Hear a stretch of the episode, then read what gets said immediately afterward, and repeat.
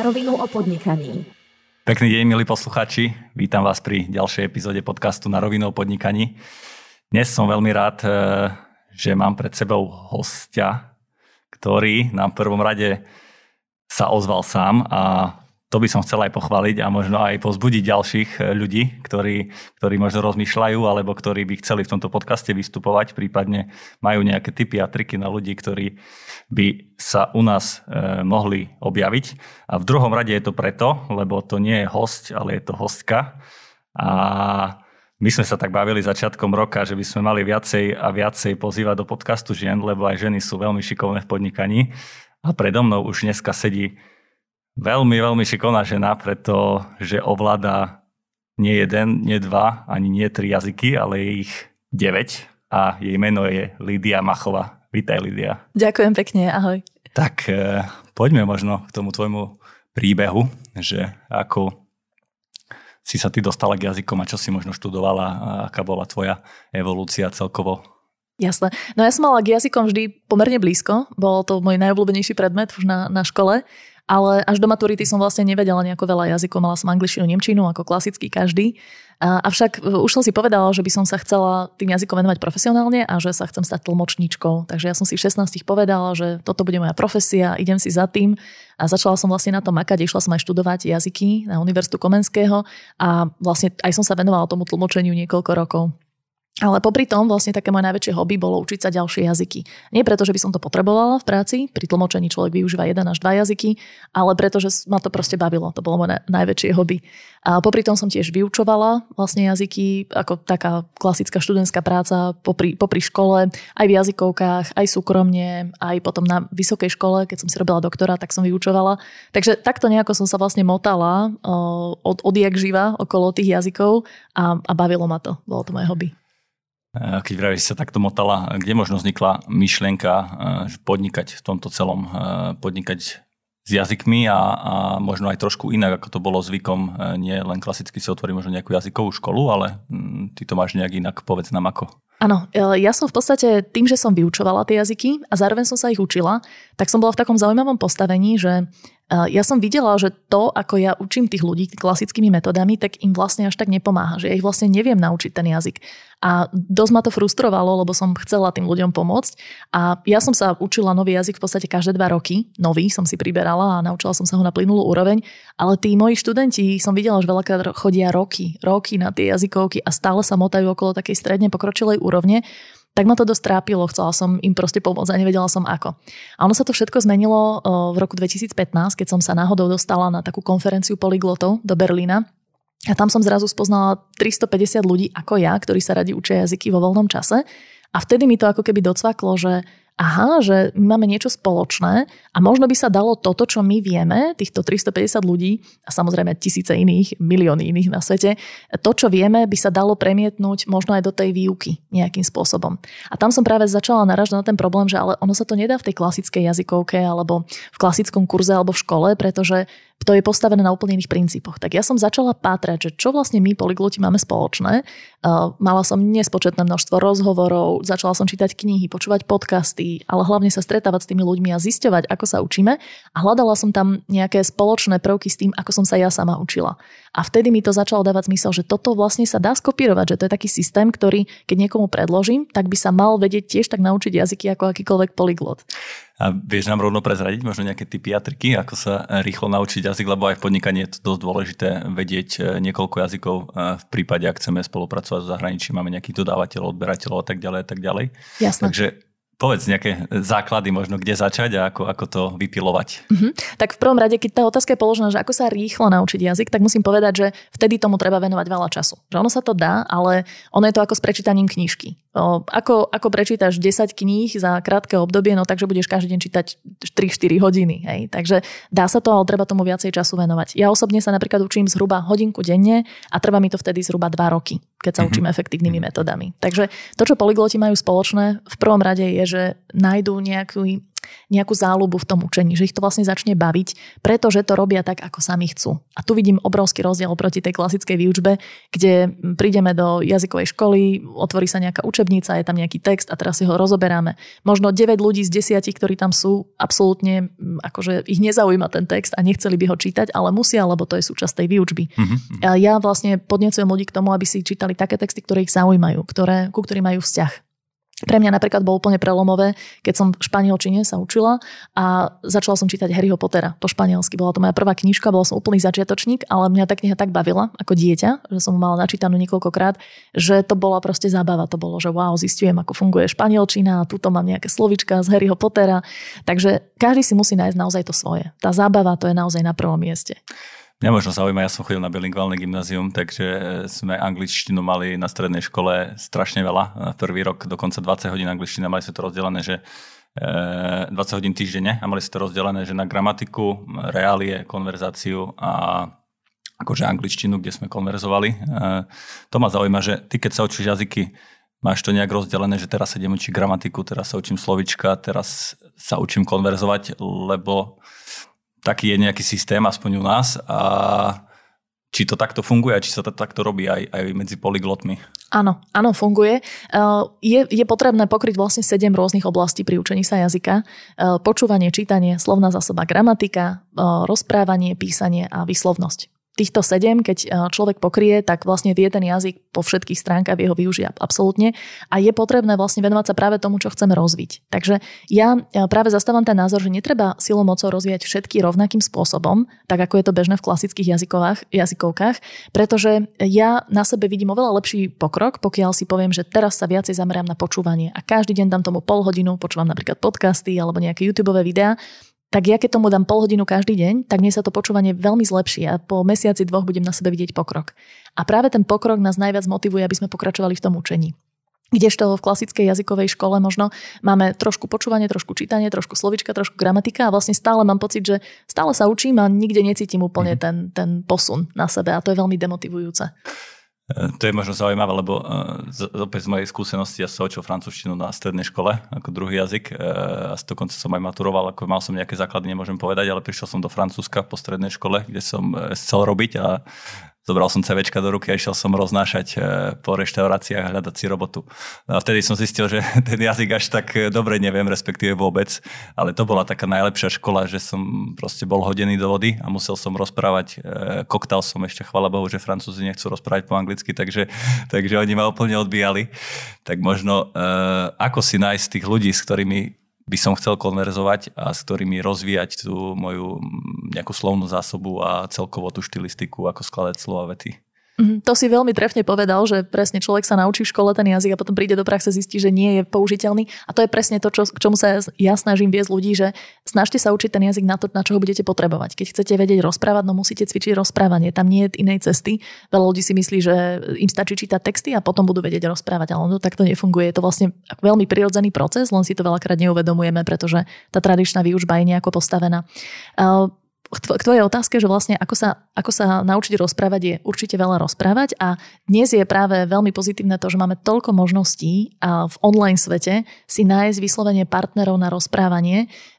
Existujú stránky, kde si vyslovene viem vyťukať učiteľa si nájsť či už plateného alebo tzv. jazykový tandem. To znamená, nájdem si treba španiela, ktorý mňa učí španielčinu, ja jeho učím slovenčinu alebo angličtinu, podľa toho, aké jazyky mám k dispozícii. Vlastne nikto za to neplatí a obidva sa pravidelne stretávame a rozprávame sa pol hodinu v takom a pol mhm. hodinu v takom jazyku. A je to extrémne dôležité, lebo bez tej praxe vlastne sa človek naozaj nikdy, nikdy nedostane na tú schopnosť rozprávať plynule a ešte spomeniem jednu úžasnú metódu, ktorá je naozaj jednoduchá, pretože aj keď, aj keď je toto pre niekoho stále zložité, že nevie si nájsť tých ľudí, existuje aj tzv. metóda self-talk, teda rozprávať sa sám so sebou a je to úžasne efektívne, pretože človek si vlastne sám hovorí pri tom, ako si robí raňajky, alebo sa prechádza niekde, alebo sa sprchuje, to je úplne jedno.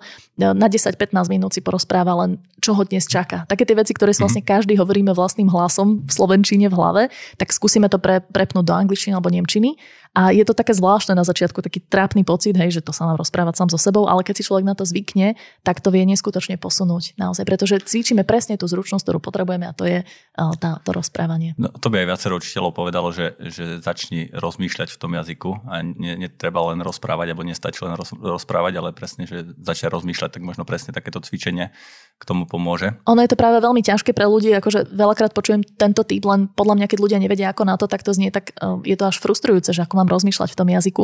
My sa v ňom naučíme rozmýšľať vtedy, keď máme veľmi veľa napočúvané, aj načítané. Tam je zase veľmi dôležité cvičiť nielen ten výstup, to rozprávanie, ale aj ten vstup, to znamená e, počúvať ten jazyk, čítať ho, pretože práve napríklad podcasty vedia v tom naozaj pomôcť, že keď veľmi, veľmi si napočúvam, už potom je ten jazyk pre mňa zrazu taký prirodzený a viem v ňom rozmýšľať. Ale keď niekto nemá dostatok toho kontaktu a počúval povedzme len nejaké tie posluchové cvičenia v jazykovej škole, tak sa nedá prepnúť, že zrazu budem rozmýšľať. Mm-hmm.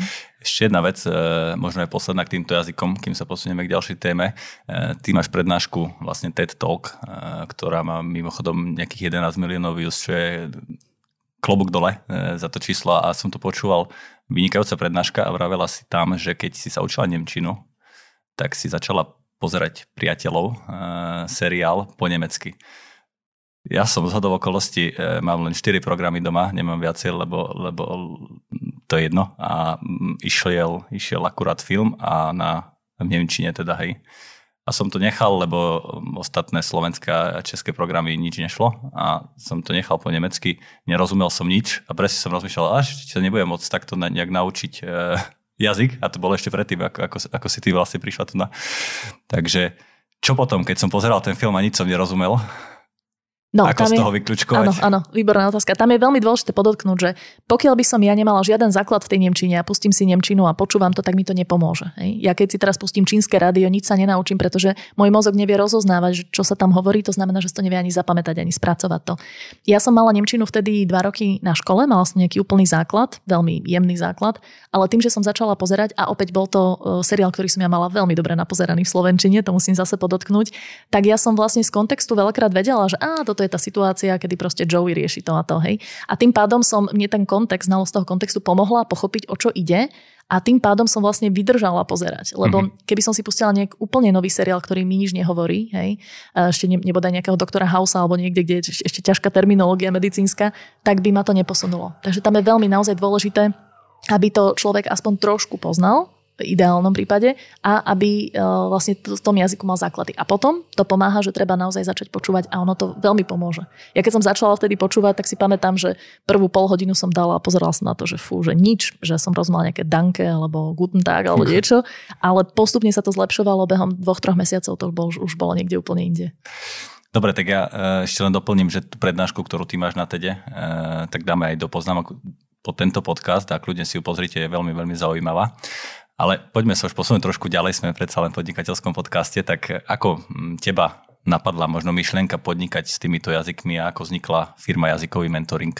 No, ako som spomínala, tak ja keď som prišla na to, že aha, že tí polygloti sa učia inak, ako, ako je to vo svete, pre mňa to bolo veľmi dôležité zistenie, pretože ja som sa stretávala s tým, že keď niekto zistil, ja som v, tom, v tej dobe vedela asi 5 jazyk, som sa učila 5 jazykov na konverzačnej úrovni a keď niekto zistil, tak e, vždy ma tak ako keby odpísali, že a ty máš talent na jazyky, hej, že ty si výnimočná. A ja som vždy mala ten pocit, že nie, podľa mňa, ako keby ste vy urobili to isté, čo ja, tak si myslím, že máte tie isté výsledky, ale nemala som to ničím podložené. Mm-hmm. A každý to tak odpísal, že oh, ja chodím do jazykovky 10 rokov a mne to zjavne nejde a nie som talentovaný.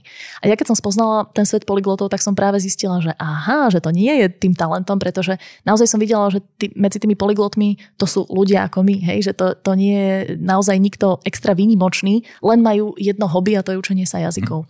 Takže ja som začala zisťovať, ako by sa bežný človek, ktorý teda nemá nejakú záľubu v jazykoch, vedel naučiť tým spôsobom. No a keď som na to začala prichádzať, tak som najskôr mala tú snahu akože začleniť to do nejakej už existujúcej formy.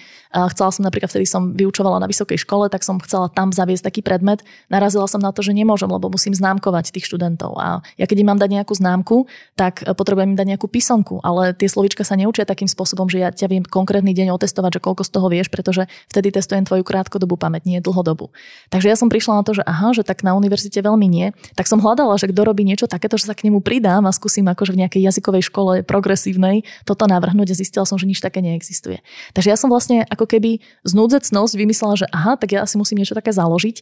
Nikdy som nemala ja nejaké ambície, že ja budem podnikateľka a vymyslím si nejaký predmet, ale práve som zistila, že toto chcem dať do sveta, o toto sa chcem podeliť a keď som si tak vlastne zisťovala, ktorá forma by bola najefektívnejšia, tak som zistila, že no tak asi podnikanie. Mm-hmm. Takže aj keď som o tom vtedy absolútne netušila, že ako, vôbec som nevedela to nejako tomu dať nejakú formu, tak som už vedela, už som mala tú myšlienku, že o toto sa chcem podeliť so svetom a toto chcem ľuďom priniesť. A vyzerá, že ti to aj celkom ide, to podnikanie, keď si nevedela ako, lebo medziročné rasty 80 až 100 a viacej percent tržby, myslím, že máte už cez pol milióna eur, neviem ako to je ano. minulý rok, ako sa vám darilo aj v tomto období pandémie? Áno, za minulý rok už sme dosiahli vlastne dokopy 600 tisíc, keď mm-hmm. rátam slovenský aj zahraničný trh. A, takže hej, rast, rastieme veľmi pekne, z toho sa teším. Ale, ale to, to je práve pre mňa aj možno, možno že aj pre poslucháčov v tomto zaujímavé, že možno veľakrát, keď počúvajú podnikateľov, ktorým sa darí rásť s firmou, tak e, sú to ľudia, ktorí odjak živa boli nejakí podnikaví a vedeli presne, čo chcú a od strednej školy už zakladali SROčky.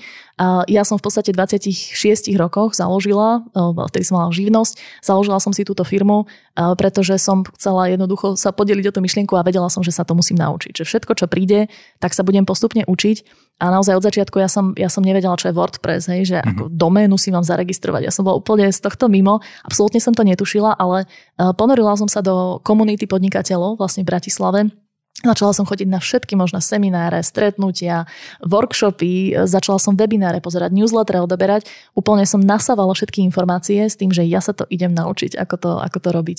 Tak to je aj super na podnikaní, že robí človeka takým komplexnejším, že nie je len špecialista na jednu oblasť, ako sú v tvojom prípade jazyky, ale že musí sa z každej jednej oblasti doučiť aspoň niečo, aby si potom tých ľudí možno vedela nejak viesť a Samozrejme, aj boli v tom lepšie ako ty, ale, ale minimálne, aby základ tam bol. Dobrá, ty vravíš, že, že ty nemáš klasickú firmu, ale že máš tzv. Že online firmu.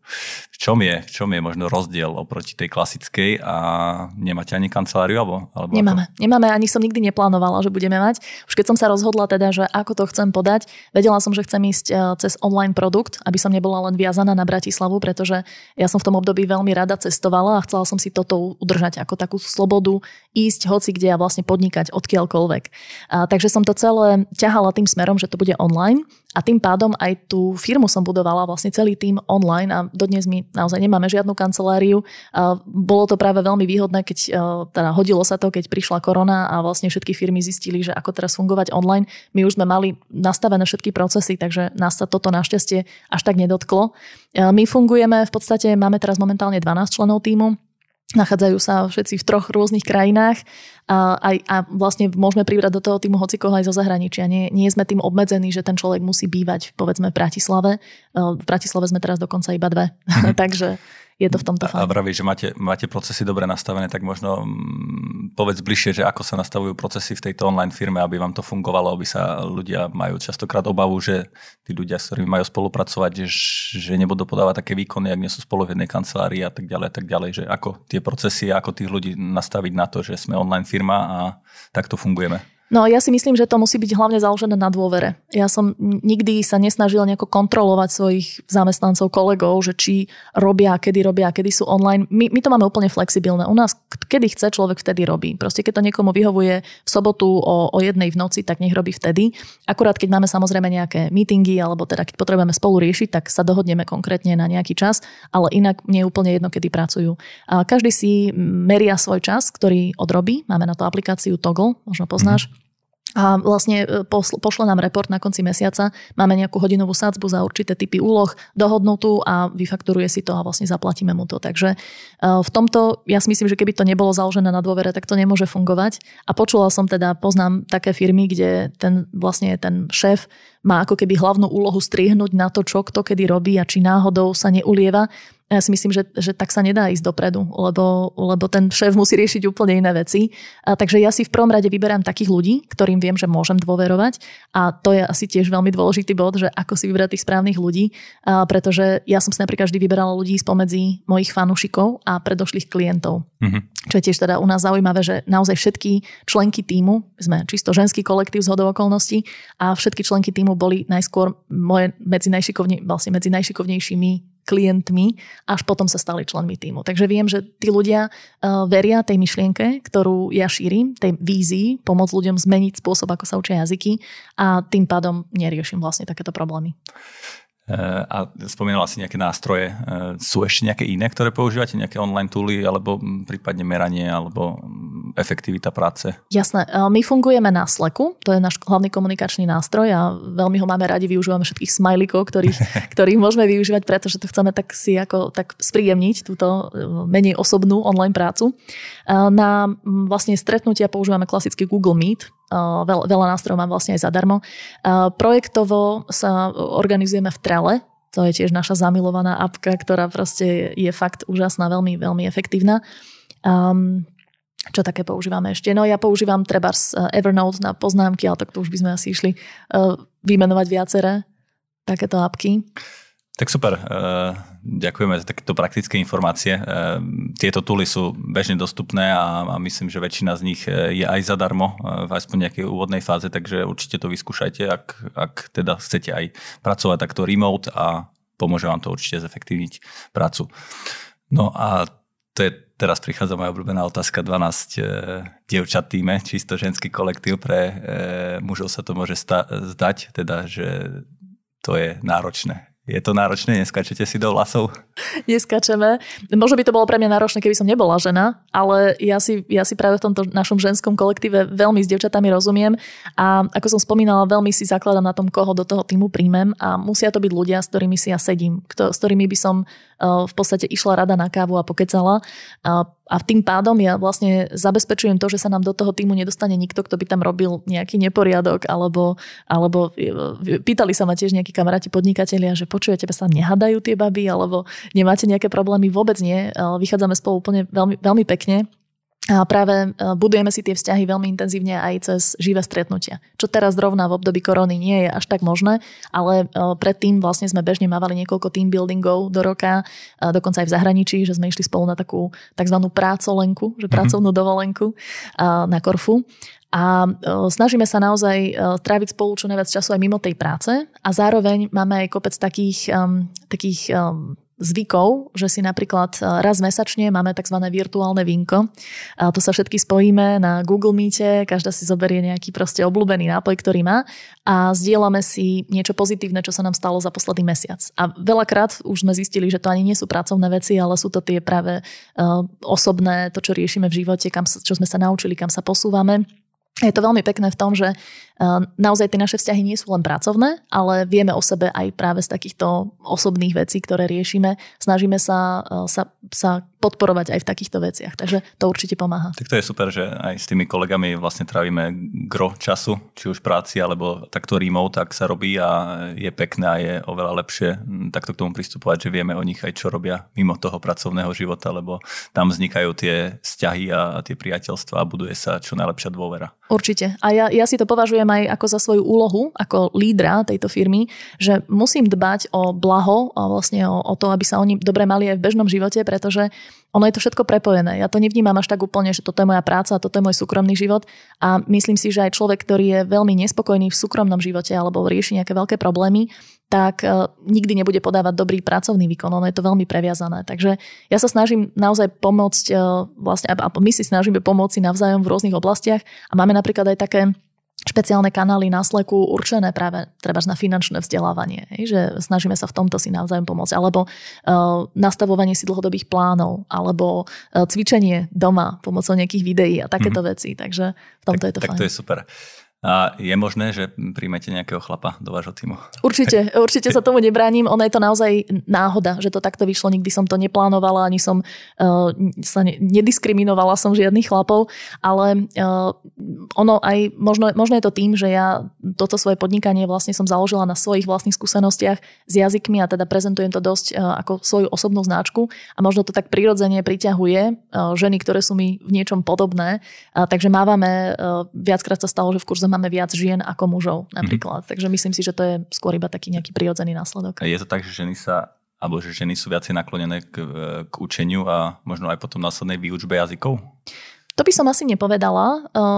Myslím si, že, mm, že je to skôr asi pol na pol Akurát teda ja tým, že som ja žena, tak možno ja mám viac tých mm-hmm. klientov žien a zase si myslím, že keby niekto toto isté robil ako chlap, tak si myslím, že viac priťahuje chlapov, ktorí sa chcú naučiť jazyky. Dobre, a Bavili sme sa už trošku o tvojej firme. E, by som to teraz trošku rozbil možno na drobné, že e, vravíš, že ty si nechcela nikdy nejaký fyzický produkt, stále si hľadala online, aby si nebola limitovaná nejakým regionálnym územím. Tak čo je teda možno základom tvojich tržieb, alebo čo je presne ten tvoj produkt? Áno, ja predávam online kurzy, a vlastne tento typ podnikania, e, tomu sa aj hovorí infopodnikanie, pretože ja vlastne predávam informácie ktoré som ja načerpala za 20 rokov svojho života, spracované do veľmi jasnej podoby, ktorá je využiteľná pre bežného človeka. Takže ja som vlastne to svoje know-how, keď už som jednak z učenia sa deviatich jazykov, jednak z tých početných, početných rozhovorov s polyglotmi, som si vypracovala určitý systém, ktorý je využiteľný pre hocikoho toto som dala do podoby určitých online produktov, to sú online kurzy. Mám vlastne také dva hlavné. Jeden je pre úplných začiatočníkov a jeden je pre už stredne pokročilých a vyššie úrovne, kde človek si to vlastne pozrie, zistí presne, ako sa má ten jazyk učiť a zostaví si z toho vlastný plán, že čo mu mhm. vyhovuje. Lebo to je presne tá, tá moja metóda, že nepredpíšem presne, že toto takto treba spraviť, ale každý si to musí nájsť to svoje. Toto chcem počúvať, takýmto podcastom sa chcem venovať, takéto seriály a tak ďalej. No a tieto videokurzy sú vlastne tak spracované, že je umožnený automatizovaný predaj týchto kurzov. To znamená, keď si niekto napríklad pozrie nejaký môj webinár, ktorý je tiež nahratý na internete, ku ktorému sa dostane cez platenú Facebookovú reklamu napríklad, a tak pozrie si ten webinár, dáva mu zmysel to, čo hovorím, príde mu, že, ako, že bude to mať nejakú hodnotu a má vlastne v ponuke uh, kúpiť si kurz, povedzme za nejakú zla, zla, zlavnenú cenu v určitom období. Uh, kúpi si ho, automaticky sa mu to pošle, on si pošle ten kurz, teda pozrie si ten kurz a na základe toho sa učí. To sú mm-hmm. také naše automatizované produkty. A potom máme ešte druhú rovinu produktov a to sú, uh, my im hovoríme mentoringové, vlastne ten môj jazykový mentoring, to, čo som vymyslela, tento spôsob učenia sa jazykov, tak spočíva v tom, že jednak dáme človeku informácie, ale jednak mu aj pomôžeme ich aplikovať do praxe. Lebo to je práve tá druhá stránka, že mať informácie je jedna vec, ale vedieť ich použiť je druhá vytrvať v tom aj motiváciou, aj takým seba zaprením. Takže my potom robíme také kurzy, kde buď jeden mesiac alebo dva mesiace vedieme skupinu ľudí, každý z nich sa učí svoj jazyk, na svojej úrovni, takže nemáme tu jedného učiteľa, ktorý by predpisoval presne, čo sa ako robí. A my, môj, môj tým jazykových mentoriek, dohliada na to, aby to vedeli robiť čo najefektívnejšie, aby eh, pre, prekonali prekážky, že keď napríklad na niečo narazia, aby to by, úplne by ich to položilo a prestali by sa učiť, tak vlastne uh, jazykové mentorky im pomôžu v tom, aby zase nabehli na ten svoj systém mm-hmm. a vytrvali. Takže keď tomu správne chápem, vy to nemáte rozdelené, že teraz angličtina základy, angličtina pokročili, španielčina a tak ďalej a tak ďalej ďalej, že vy neurčite ten konkrétny jazyk, ale vy skôr určite nejaký systém, ktorý ten človek mm, si môže dostať do hlavy a hlavne si ho vytvorí sám, alebo si ho trošku ohne, ohne podľa seba, čo asi môže byť veľmi e, nápomocné pri Pres, tom celkom procese. Mhm. Kľudne? Presne, iba to som chcela povedať, že je to, je to presne takýto univerzálny systém a ja rada hovorím, keď e, treba cestujem v zahraničí a chodím treba na nejaké podnikateľské konferencie, tak mám pripravený taký 20-sekundový elevator pitch, hej, že ktorý sa predstavujem a ten je, že ahojte, volám sa Lídia a učím ľudí jazyky, ktoré neovládam. hej, a to, je, to väčšinou ľudí zaujíma, že čo, ako je to možné. A máme to naozaj už dokázané, vlastne máme minimál, vieme o minimálne 30 jazykoch, ktoré sa učili naši ľudia v našich kurzoch. Dokonca aj také jazyky ako Wolof, čo je africký jazyk, ktorý popravde ja som o ňom ani nevedela. Kľudne aj arabčina, čínština, korejčina, úplne akékoľvek jazyky, lebo ten systém je naozaj univerzálny. Ono je to o tom, že treba, e, treba určité veci robiť efektívne a treba sa im venovať. Tam nie je žiadna iná skratka. A ja napríklad ani neverím v to, že sa že dokážem niekoho naučiť jazyk. Ja si nemyslím, že to je možné. Ja si myslím, že dokážem niekomu pomôcť, aby sa on sám naučil mm-hmm. ten mhm, jazyk. Mhm. Takže e, preto si aj myslím, že e, je to vlastne výsledok toho, že ľudia chodia roky na tie jazykové kurzy a nevedia ten jazyk, pretože si myslím, že to naozaj ani nie je možné. Tak to je super, že ty si to úplne e, zobrala od podlahy a úplne z iného konca. Vlastne taký disrupčný model, alebo ako by som to nazval a si otočila celkovo to, to vzdelávanie. E, ti veľmi fandím, aby sa ti to, ti to darilo čoraz viac a viac. No a spomínala si, že ty podnikáš, e, respektíve je to infopodnikanie. Veľa ľudí možno chce nejak zdieľať svoj know-how, chce, chce tiež podnikať možno nie v jazykoch, ale, ale nie v hoci ktorých iných segmentoch, tak vedela by si nám prezradiť ten tvoj workflow, že od možno vzniku toho konceptu, potom nahrávanie videa, príprava možno nejakého scenáru, produkcia, postprodukcia, až po možno marketing a celkovo ten predaj. Jasné. Uh, tu by som asi povedala jednu takú častú chybu, s ktorou sa stretávam, že človek má tento nápad, chce ho dať do sveta, zistí si, ako na to má určité nástroje a tak ďalej, ale spraví tú chybu, že najskôr vytvorí produkt, a potom ide ako keby zisťovať, že či je on záujem alebo hľadať tých ľudí, ktorí by ho chceli. A myslím si, že to je, eh, to je spôsob, ktorý môže viesť veľmi ľahko k zlyhaniu, pretože ja vlastne keď nemám to, to, tú cieľovú, to cieľové publikum a neviem, čo oni potrebujú, tak im neviem spraviť taký produkt. Ja som na to išla tak, že hoci som vedela, že chcem vybudovať online biznis, tak som si povedala, že na začiatku idem eh, cestou offline. To znamená, robila som živé semináre, kde som, vlastne to bolo veľmi jednoduché len zvolať nejaký, nejaký event na Facebooku, povedať zhruba, o čom tam budem hovoriť, dať tomu nejakú cenu a zistiť, ktorí ľudia na to prídu, čo sa budú pýtať. A ja som vlastne takto si spravila 10 seminárov, ktoré som nazvala majster jazykov, rovnako ako potom ten môj online produkt. A prvý seminár trval 4 hodiny a tam si pamätám, že som napríklad um, som preletela, že no a môžete počúvať treba z podcasty, YouTube, seriály, OK, ideme ďalej. A teraz sa zdvihla ruka a niekto sa spýtal, že no dobre Lidia, ale tak tie seriály mám pozerať s titulkami alebo bez, že so slovenskými alebo bez tak ja sa pozerám, že akože mi to prišlo také zvláštne, že toto neviete, že mi to prišlo úplne samozrejme, hovorím, no tak jasné, že nie so slovenskými titulkami, to by vám vôbec nepomohlo. Hej, vy keď čítate slovenské titulky, už nepočúvate angličtinu a všimla som si, že to začali zapisovať tí ľudia. Mm-hmm. Tak som vlastne takto pochopila, že čo tí ľudia potrebujú počuť. Keby som ten produkt bola vytvorila tak, ako ten môj prvý seminár bol, tak si myslím, že by naozaj nepomohol tým ľuďom až tak, pretože ja som nevedela, čo je pre tých ľudí nové, čo je pre nich zaujímavé. A ja som to postupne vypracovala na základe tejto spätnej väzby, ktorú som si veľmi ostro sledovala. Až sa z toho 4-hodinového seminára stal 8-hodinový a dneska je to už vlastne 20-hodinový kurz, ktorý je naozaj e, naplnený presne takými informáciami, ktoré ľudia potrebujú na základe spätnej mm. väzby. Takže podľa mňa je toto veľmi dôležité. Um, zistiť si, pre koho vlastne chcem ten kurz robiť a čomu chcem pomôcť poriešiť, aký problém. A veľakrát ja, ako ten odborník, ktorý je v tej téme už roky, nemám absolútne šajnu o tom, čo tí ľudia potrebujú, pretože už sa neviem viem vcítiť do, do kože toho človeka, ktorý všetky tie veci nevie. Takže určite by som odporúčila neísť do toho tak, že teraz idem 2-3 mesiace natáčať kurz a budem si zisťovať, ako pracovať so svetlami a všetky tieto veci. Najdôležitejšie je začať komunikovať s nejakou komunitou ľudí, takže určite by som odporúčala, ja som vlastne začala na Facebooku zdieľať všelijaké príspevky o tom a budovala sa tá komunita ktorá postupne rástla po tisíckach a, a vlastne od nich som zistia, získavala tú spätnú väzbu. Mm. Takže základ je si vytvoriť nejaký pilotný produkt kvázi, si ho testovať e, veľa, veľa spätnej väzby, pýtať od tej komunity ľudí a stále to nejak upravovať. Presne okay, a povedzme, že ten produkt by bol čo ďalej? Čo ďalej? Ako si možno rozmýšľať nad, nad tými videami, ako si píše scenár, ako udržať pozornosť tých ľudí, lebo v dnešnej dobe je to dosť náročné. Jasné. No tu musím spomenúť, že asi tá najdôležitejšia zložka v takom akomkoľvek podľa mňa podnikaní je marketing. A to je niečo, čo sa stretávam napríklad u žien veľmi často, ktoré chcú podnikať a povedia si, ale ja nechcem riešiť ten marketing a predaj, to je také, že niekomu niečo nútim. A podľa mňa je to veľmi zlé nastavenie, ktoré vlastne bez toho marketingu nikdy nič ne, nedosiahnem, nikdy nič nepredám. Ja musím tú svoju myšlienku predať, nemyslím teraz iba vyslovene za peniaze, ale dať ju tým ľuďom tak, aby o ňu mali záujem. Takže toto, toto je zase niečo, čo ja som sa učila úplne na zelenej lúke od začiatku a dá sa to. Som presvedčená o tom, že to každý dokáže, ale musí sa tomu venovať. A ja som prechádzala si kopec marketingových kurzov, mala som mentorov a tak ďalej a učila som sa, ako podať tie myšlienky tak, aby boli zaujímavé pre mhm. človeka. Aj ten copywriting, aj, aj marketing. No a keď si sa pýtal teda na ten proces, tak my v podstate nemáme nejaký proces vytvárania nových produktov. Ja, uh, ja nerazím cestu vlastne stále vytvárania nejakých nových online kurzov. Ja som to svoje know-how spracovala do týchto dvoch základných kurzov a my vlastne pracujeme s nimi. A mhm. máme naozaj pomerne malú škálu produktov na to, že to robíme 5 rokov uh, v porovnaní s mnohými inými infopodnikateľmi, ktorí ako keby každého pol roka vymyslia nejaký nový kurz. Ja som si povedala, že nie, to know-how je tu a to, toto je to, čo potrebujete vyvedieť o jazykoch. Akurát sa niekto môže rozhodnúť, že chce povedzme iba čas neho, že ho mm-hmm. zaujíma povedzme iba nejaká, nejaký jeden modul, povedzme len o počúvaní alebo len o písaní. Takže v podstate nevyvíjame stále nejaké nové produkty, skôr vylepšujeme tie, tie, tie staršie. Dobre, keď sa ešte povieme trošku o tých technickejších, takže ty máš nejaký jeden kurz, ktorý sa skladá z modulov a ten sa skladá z videí. Presne tak.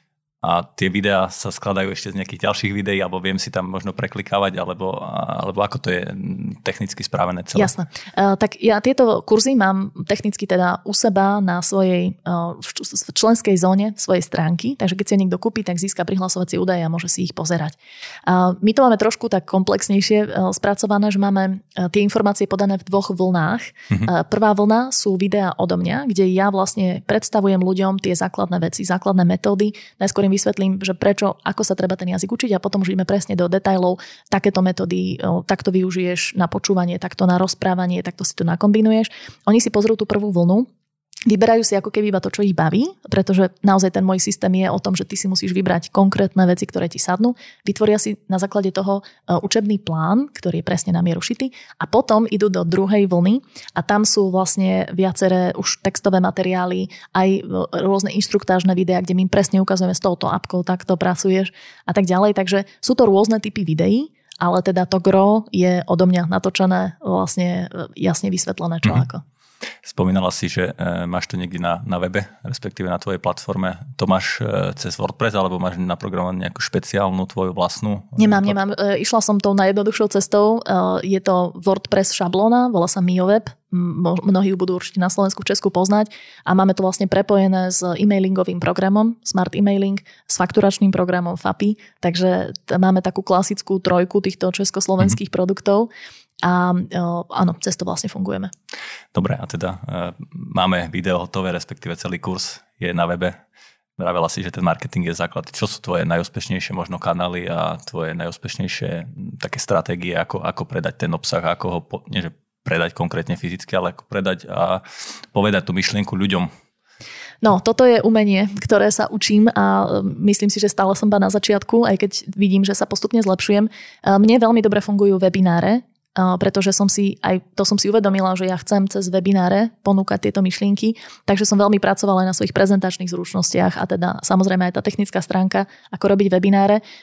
My na webinároch mávame, napríklad teraz v januári sme mali 2300 ľudí naživo, ktorí to sledovali, boli veľmi akční, zapájali sa do toho.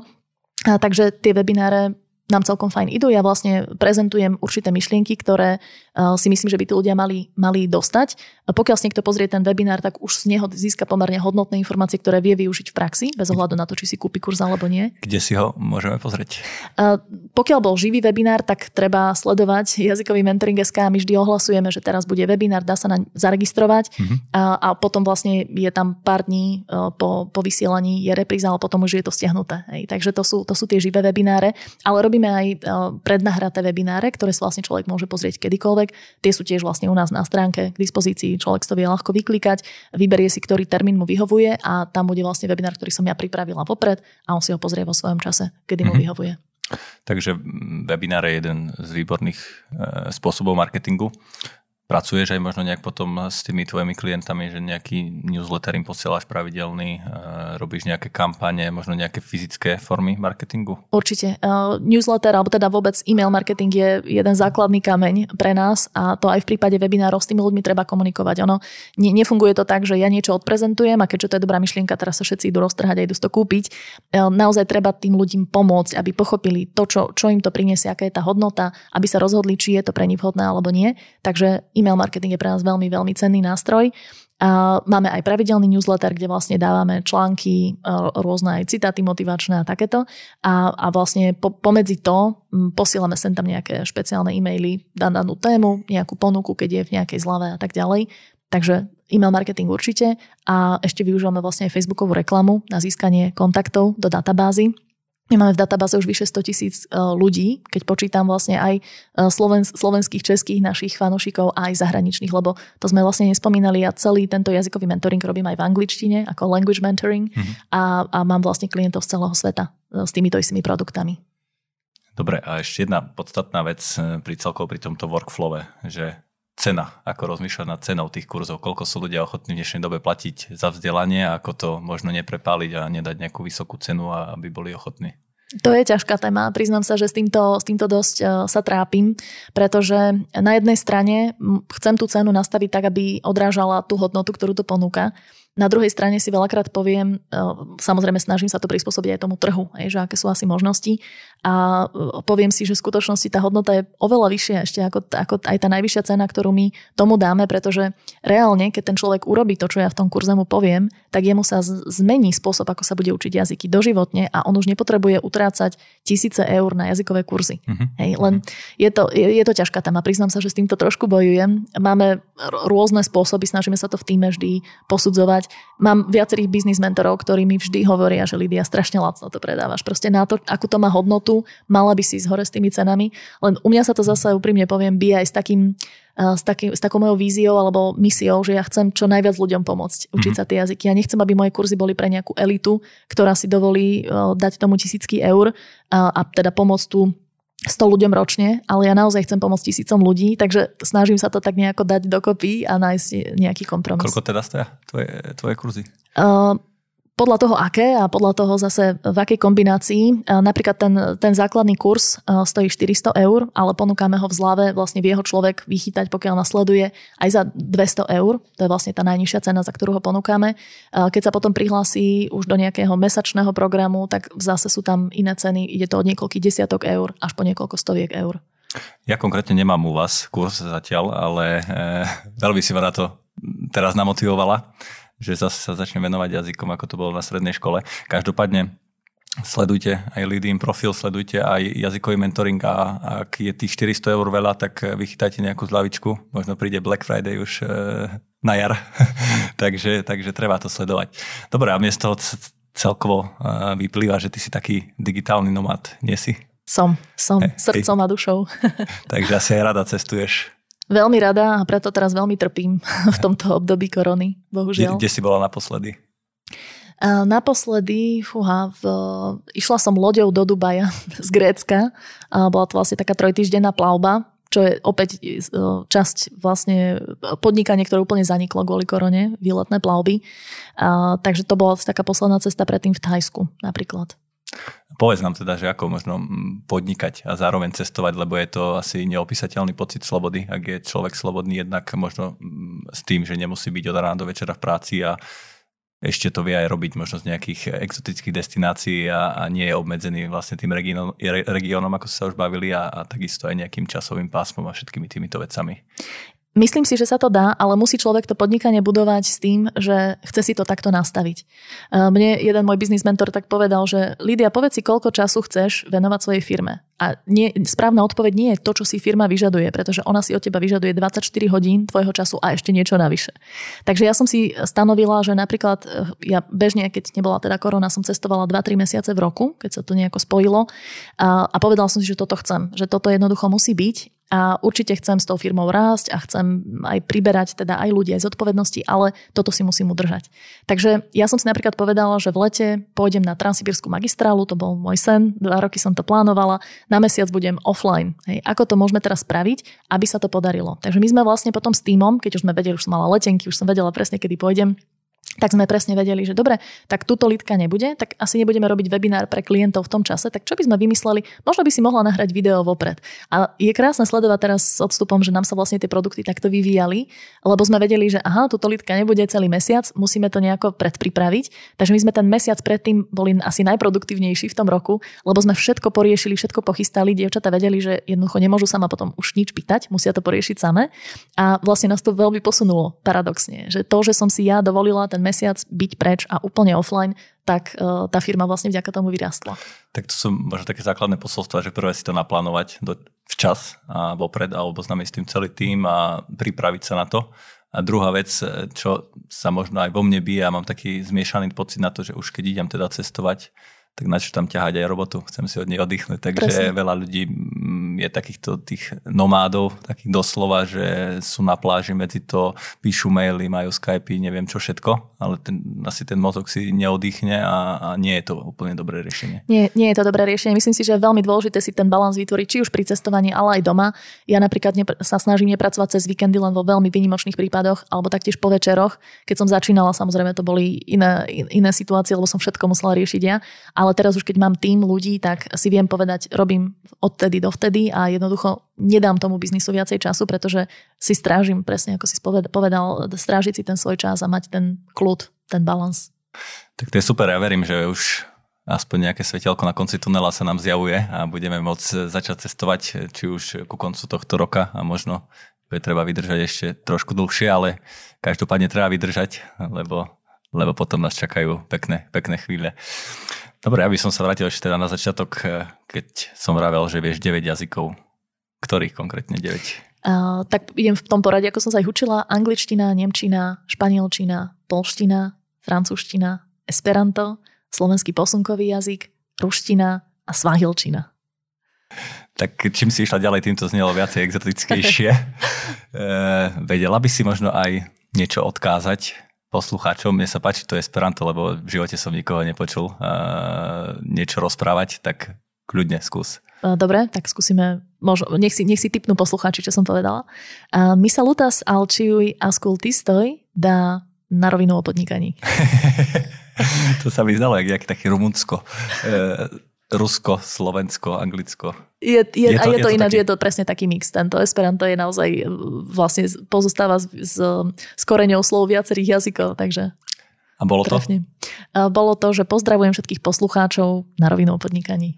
To si Super. určite rozumel. Uh, nie. Začnem sa učiť asi Esperanto. Každopádne, ďakujem ti veľmi pekne za dnešný podcast. Veľmi pre mňa inšpiratívny, zároveň aj veľmi praktický. Ja verím, že každému dal niečo a že o čo viacej posluchačov sa bude snažiť možno aj v tomto infopodnikaní ďalej podnikať. Mojím dnešným hostom bola Lídia Machová, zakladateľka jazykového mentoringu. Ďakujem. Ďakujem aj ja veľmi pekne. Ak sa vám tento podcast páčil, neváhajte ho zdieľať a neváhajte dať o ňom vedieť aj svojim známym.